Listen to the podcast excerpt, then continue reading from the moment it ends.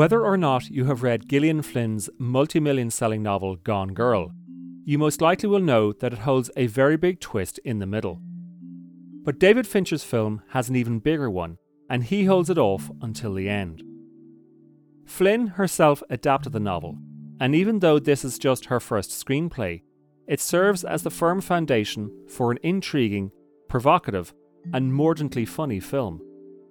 On the surface, Flynn's novel is about a couple, Nick and Amy Dunn, who hit a snag on their fifth wedding anniversary because Amy abruptly disappears, and Nick is soon accused of having murdered her. I said on the surface because what Flynn succeeded in doing is presenting a thriller inside of which she gift wrapped several interesting themes, such as, well, here is Flynn herself.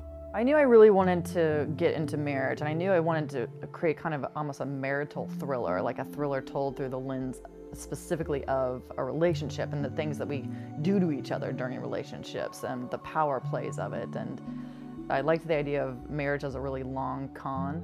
We start any sort of relationship by putting our best self forward.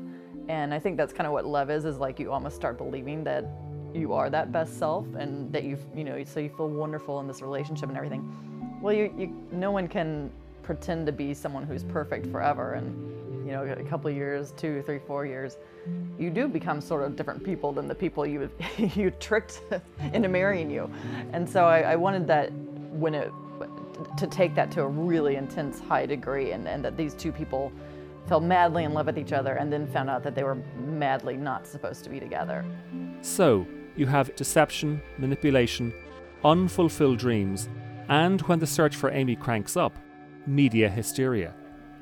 But above all, Gone Girl is about narcissism.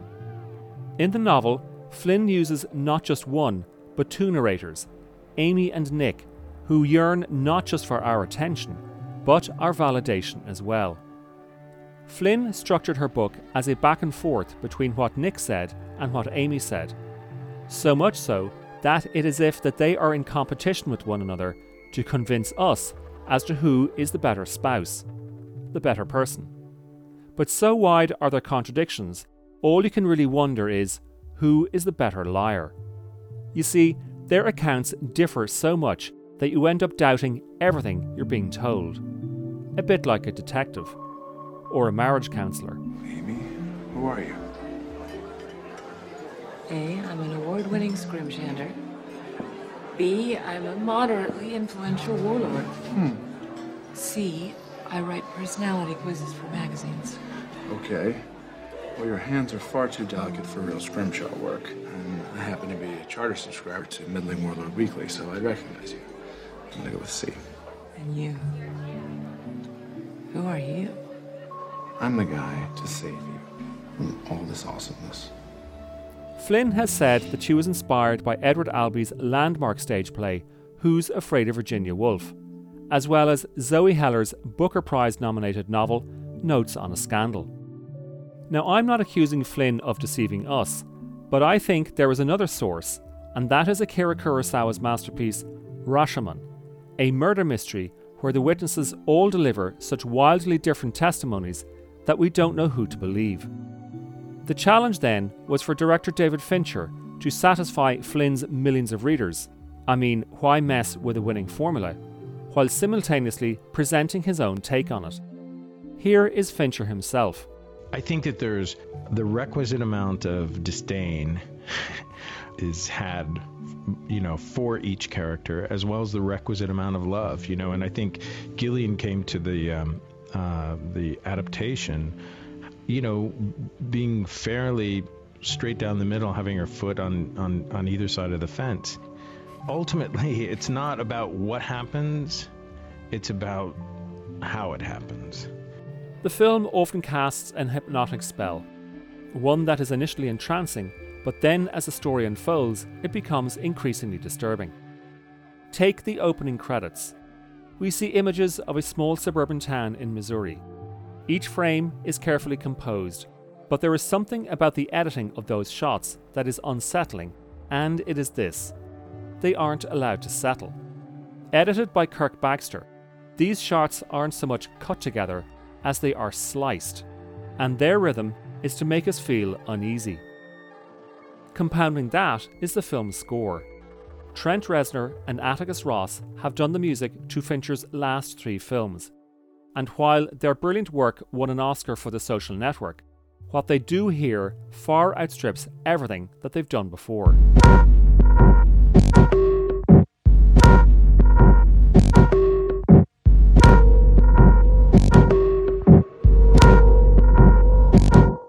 Quite often, we are seeing one thing while hearing something else entirely.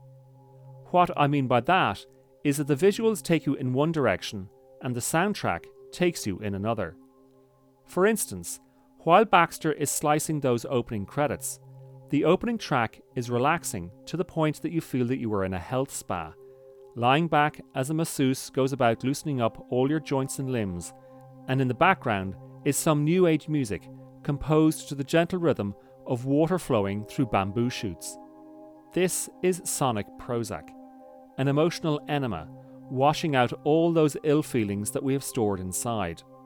So, what are you to trust?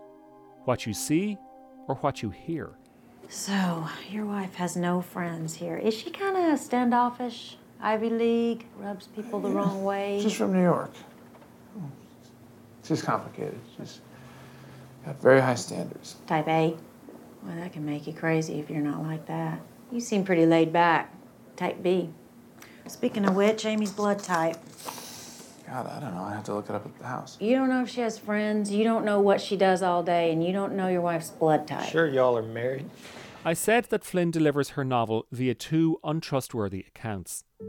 In literary terms, the device is called the unreliable narrator. And it is through the unreliable narrator that Flynn is able to deliver her delicious twists. I wanted them to be unre- unreliable narrators. I wanted, I, I've always loved, I've always loved unreliable narrators. I love that sense of um, unease you get when you're when you s- start thinking, oh, this person I've I've trusted myself with might not be trustworthy.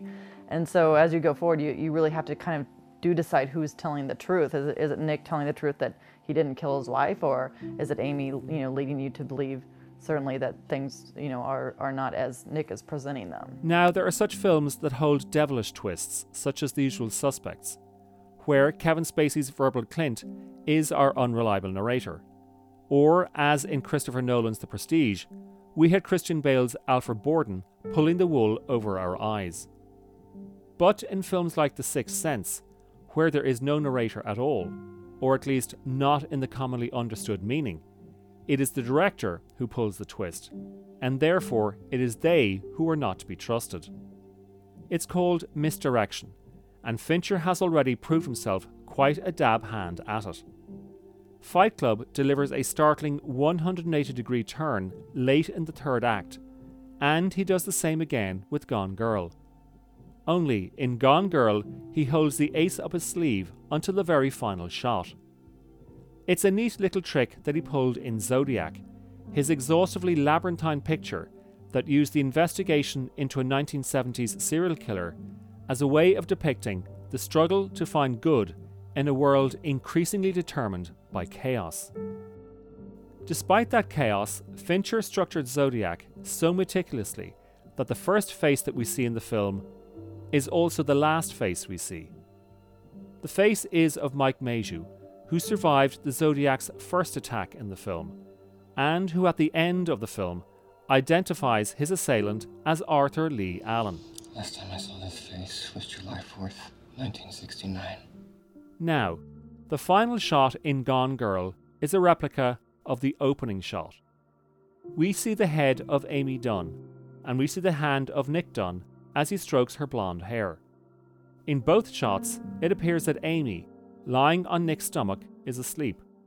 But in both shots, she turns suddenly to look up at Nick. And both shots are accompanied by a voiceover delivered by Nick. At the beginning, we hear him say, When I think of my wife, I always think of her head. I picture cracking her lovely skull, unspooling her brain, trying to get answers. The primal questions of a marriage. What are you thinking? How are you feeling? What have we done to each other? What will we do? And then at the end, we hear Nick say, What have we done to each other? What will we do? When you're rattling around a marble inside someone's brain and they and they get to tell you their their deepest, most intimate stuff, it's a very different thing than having to experience somebody who's in the middle of a crime investigation and is and is giving testimony. And it is a very it's an it's an odd thing to take people's thoughts and turn them into behavior that you can witness. Whether it be Flynn's screenplay or Fincher's direction, the structure of the story tells us what really happened during the film. Nothing. It was all in Nick's head. The whole mystery, the disappearance, the searches, the accusations, the vigils, the twists and turns, Amy's coming home safely, the whole thing was the imagining of Nick. Now, that may sound like a cop out, but hopefully it explains the metaphor of the plot. It's not about murder, but about a disappearance. Where on earth has that person I married gone? This is a departure from Flynn's book, and it is a crucial one, because in creating the scheming Amy, Flynn has been accused of misogyny. It is a charge she has denied by pointing out how she depicts the other female characters in her novel. But by opening and closing the film with replica shots, Fincher not only neutralizes the accusation of misogyny, but he presents a critique of misogyny. The whole story is Nick's projection. He does not like his wife, yes, but he transfers his dislike onto her so that in his mind she attacks him. Therefore, his feelings for her are justified deeply paranoid stuff, but then again, that's what misogyny is. Gone Girl may leave a very unsavoury taste in the mouth, but for me, that ending is one of the most satisfying of any film in a long time. And I'm sure it will provide for a lot of uncomfortable conversation for couples for a very long time to come.